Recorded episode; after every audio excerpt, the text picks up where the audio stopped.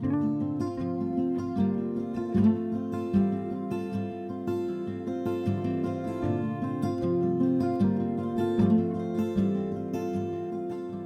I'm Heather Gibbons, and this is Hawthorne Valley's 50th anniversary podcast, Roots to Renewal. Thank you for joining us. As we mark this significant milestone, we decided to try our hand at podcasting as a way to help share our story, as well as those of our friends and contemporaries from around the world who dedicate their lives to meeting the ecological, social, and spiritual needs of our time. Roots to Renewal is made possible by the generous support of Tierra Farm, a family owned, environmentally conscious manufacturer and distributor of organic dried fruits and nuts. Learn more at tierrafarm.org. Herbert Dreiseitl is a renowned landscape architect, urban designer, water artist, interdisciplinary planner, and a professor in praxis. He is an internationally highly respected expert in creating livable cities around the world, with a special hallmark on the inspiring and innovative use of water to solve urban environmental challenges, connecting technology with aesthetics and encouraging people to take care and establish a sense of ownership for places. Herbert is a Harvard GSD Loeb Fellow and a Fellow of the Center of Livable Cities in Singapore. He lectures worldwide and has authored many publications, including three editions of recent Waterscapes Planning, Building, and Designing with Water. Herbert has received many awards for his work in the United States and around the world. He founded Atelier Dreiseitl in 1980, today known as Ramboll Studio Dreiseitl, a globally integrated design firm with a long standing history of excellence in urban design, landscape architecture, and resilient ecological planning. During the last five years, he developed the Livable Cities Lab, a think tank at the Ramboll Group International, now based in Boston. Herbert is always asking how to bring the best value to society to create a culture of inspiration and implement better integrated solutions to humanize cities. He has also been a member of Hawthorne Valley's Board of Trustees. Herbert joined Martin in conversation this past February over Zoom from his home on the shores of Lake Constance in Germany when the country was still in the throes of the pandemic and in a state of strict lockdown. Hello, Herbert. It's really wonderful to see you in your beautiful home in Überlingen on the Lake of Constance or the Bodensee. And I know now you're in this incredible lockdown in, in Germany because of the pandemic, which is quite a bit stricter than what we're experiencing here in the US. And maybe we just begin there to say, what are you experiencing from that? And what are you thinking are the, the ways forward that we can think about coming out of this pandemic in new ways? I would like to say a little bit about the side effects, what I was um, actually seeing. And I think that's all around the world probably similar. What was very interesting already last year, 2020, we noticed that in our cities, large cities, but also our smaller cities we have here in Europe, that suddenly we, the, the atmosphere of the, of the city was different, completely different. No traffic or very reduced traffic. We could suddenly hear birds singing right in the middle of the city. We could hear the concert in the morning. We could suddenly recognize that nature is right in the city. And we even have uh, wildlife, foxes, and so on at night running through the city. We see that it is quite incredible how nature actually is kind of surviving in an interesting way of taking back lost spaces. The other thing we noticed is, of course, all the pollution is going down. I think the aim to get the environment so that the climate question can be handled somehow. But because of COVID, people travel much less. Uh, people walk more. People use bicycles. Uh, people talk on roads because there is not so much traffic. So we can be outside, we can socialize on the street. A lot of my friends say there is less hectic in our life. We do more meditation, we do more exercise, we go out to experience our surrounding. And we don't search for the beauty of landscapes somewhere in the far distance where we take an airplane to go somewhere for holidays. No, we have to find it in front of our doorstep, in front of our living space. That means that suddenly the beauty in our cities, the importance of creating a kind of healthy environment in our direct neighborhood is getting very important. And I also know that local economy is suddenly starting to be more important. Taking care of what is your surrounding, what is in your neighborhood, what is circular economy in your area is actually getting extremely important. And there is a kind of start of awakening uh, awareness, which I can see. I hope that kind of waking up is starting to be something which, which brings people to a different way of thinking. Mm.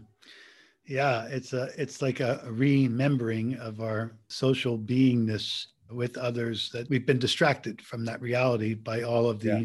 other possibilities of going anywhere in the world and getting anything from anywhere in the world at the snap of a finger. So we see similar the local economy piece is is certainly something that one can say is uh, strengthened by this here uh, around in the Hudson Valley as well. And I think always the real gift is this social question that that people can come together and be together in a new and different way. The social question is very, very important as well. How do people interact? How do people take actually ownership of their direct surrounding and how also can young people actually get a relationship to that the physical reality the social reality something which is more spiritual. And and i think what is for me a very important part is that really beauty matters. Actually there's a lot of research going on also here in south germany and, and especially in switzerland that beauty is a kind of spiritual awareness of what we have as humans. Everyone actually is connected to that that we see something is it true? Is it something which is a healthy situation? Healthy situations often are connected to a certain balance, to a certain aesthetic, to a certain beauty. And you can see this in landscapes very much. Has the landscape the character of beauty? Has a city the character of beauty? If you see that, you find often very, very healthy social connections and you find a very healthy environment very often. For me, it's very important. I have been working around the world in many cities, very much as an engineer, as a technical guy who is working for water, for rainwater, stormwater management, filtration, getting good water into the environment back again, uh, treating of wastewater, and so on. But always was this part very important that I said technology is one thing, which is very important, but it's not the answer per se. It needs more. It needs something which is connecting our inner being as humans to the environment. And that is very much in something like a, a kind of a, a deeper connection, which brings us as humans that we see the world around is nothing else than ourselves. We in ourselves feel that what we have inside is reflected outside, and what is outside is always reflected to us. And the bridge is this beauty. And I think there needs much more research in that field and we have to take it not as something nice but something really sort of which has a, a, very very strong truth for the future for design and for also the way how we create our world it makes me think of the biologist here in the US E.O. Wilson who coined the term biophilia which is our innate love or connection to nature because we are nature it feels for me a, a, hopeful sign that we're maybe overcoming this story of separation and finding our way back into a, an understanding of our integral place as nature in nature yeah. I've been to many of your projects mostly in the us but i i have been in potsdamer platz and tanner springs of course in portland more than once. And i like to go and just observe how people are interacting with those places because it's validating all of the points that you're making. And as somebody who feels very strongly connected to water myself, I grew up across the street from the ocean. My birth sign is Aquarius. I just I feel like water is you know really coursing through my veins in a way. And I wonder if you could say what insights we might glean by appreciating water more. How can that transform our thinking? Water is a very, very important and fascinating element. And all my life, I'm, I'm actually committed in my work to, to this water element. And I call it fluid thinking. So I did a lot of exercises. And by the way, I do it a lot also with normal people on the road. I do it like with uh, workshops when we do uh, involvement workshops of citizens up to 300, 400 people. I do often this kind of exercises as a kind of waking up of letting things flow, getting uh, away from fixed ideas, opening up our fantasy, opening up future potential of something which is unknown, which is something for the discovery of something we don't know from the future, but we want to invite the future to bring into our thinking. So, so that is all connected, I think, to fluid movements, to flow. And this fluid thinking in water is extremely important and extremely healthy. And I think this is all about creativity, it's about art, it's about flow, and to get into a flow. And so water is kind of a prototype for that. And it's all about connecting. It's connecting something. Water is par excellence that what connects us to the world. Well, I'm intrigued because here we are at Hawthorne Valley on what is actually today the 50th anniversary of Hawthorne Valley's beginning. And you yourself went to a Waldorf school. And now, as you look back, what would you say are the the gifts of, of Waldorf education that prepared you for your work in the world or inspired you? Waldorf education was for me in my biography a very uh, absolutely key for what I do now.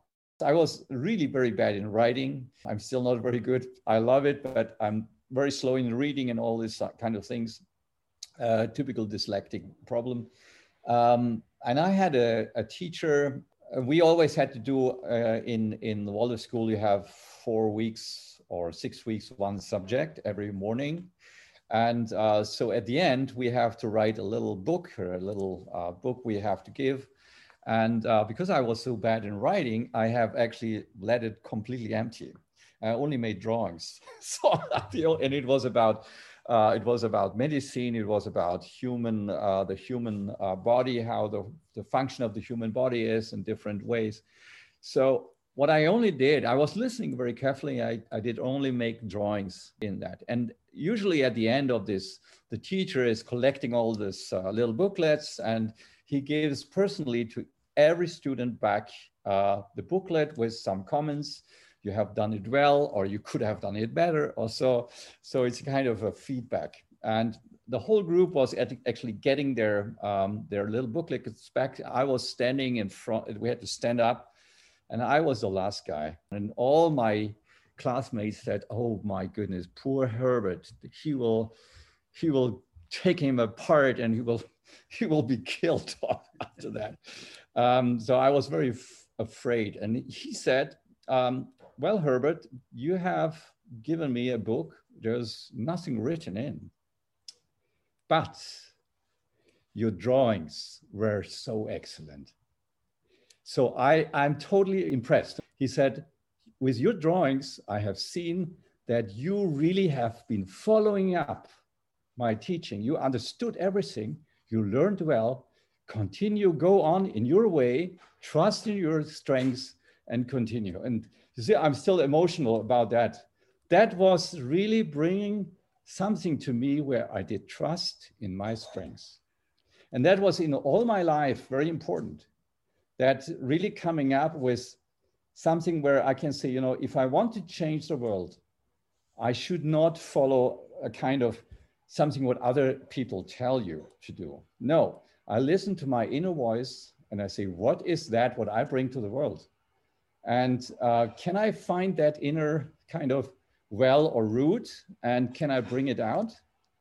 And that was actually something which is so excellent on this school. That, that is what a Steiner school, uh, a Waldorf school actually can bring. And I think that's why I also did send my kids to that school. And my grandchildren are also now to this school. so to rediscover uh, your being and bringing that into the world, I think that's a very important part if we could do that for every individual, if that could be the outcome, and I know that is the goal for the class teachers and all the special subject teachers, and to really allow the emergent being to come out and not to put a prescription on who anybody should be, but but help them to be who they are. And your story is just so so beautiful in expressing that. I'm so happy that you have now to celebrate 50 years of work at Hawthorne Valley. What a wonderful uh, initiative. And uh, I think that you have brought actually different disciplines like agriculture, like education, and, and medicine and research and community building and even producing healthy food and bringing it out to the world. That's so wonderful that you actually have brought all these initiatives together in the Hawthorne Valley community. Thank you, Herbert, my dear, dear friend. It was wonderful. So nice to spend this time with you. Thank you, Martin. All the best. Bye bye. To learn more about Herbert and his work creating livable cities and regions worldwide, visit dreiseitlconsulting.com. Thanks for listening to Hawthorne Valley's Roots to Renewal podcast. We are an association comprised of a variety of interconnected initiatives that work collectively to meet our mission. You can learn more about our work by visiting our website at hawthornevalley.org. Hawthorne Valley is a registered 501c3 nonprofit organization, and we rely on the generosity of people like you to make our work a reality. Special thanks to our sponsor, Tierra Farm, who makes this podcast possible. We're grateful for their continued support and the support of grassroots contributions from listeners like you. To make a donation, visit hawthornevalley.org backslash donate. If you'd like to support us in other ways, consider sharing this episode through social media or leaving us a review wherever you listen to this podcast. Thank you to Grammy Award winning artist Aaron Dessner for providing our soundtrack, and to Emma Morris for once again lending her invaluable editing and production support.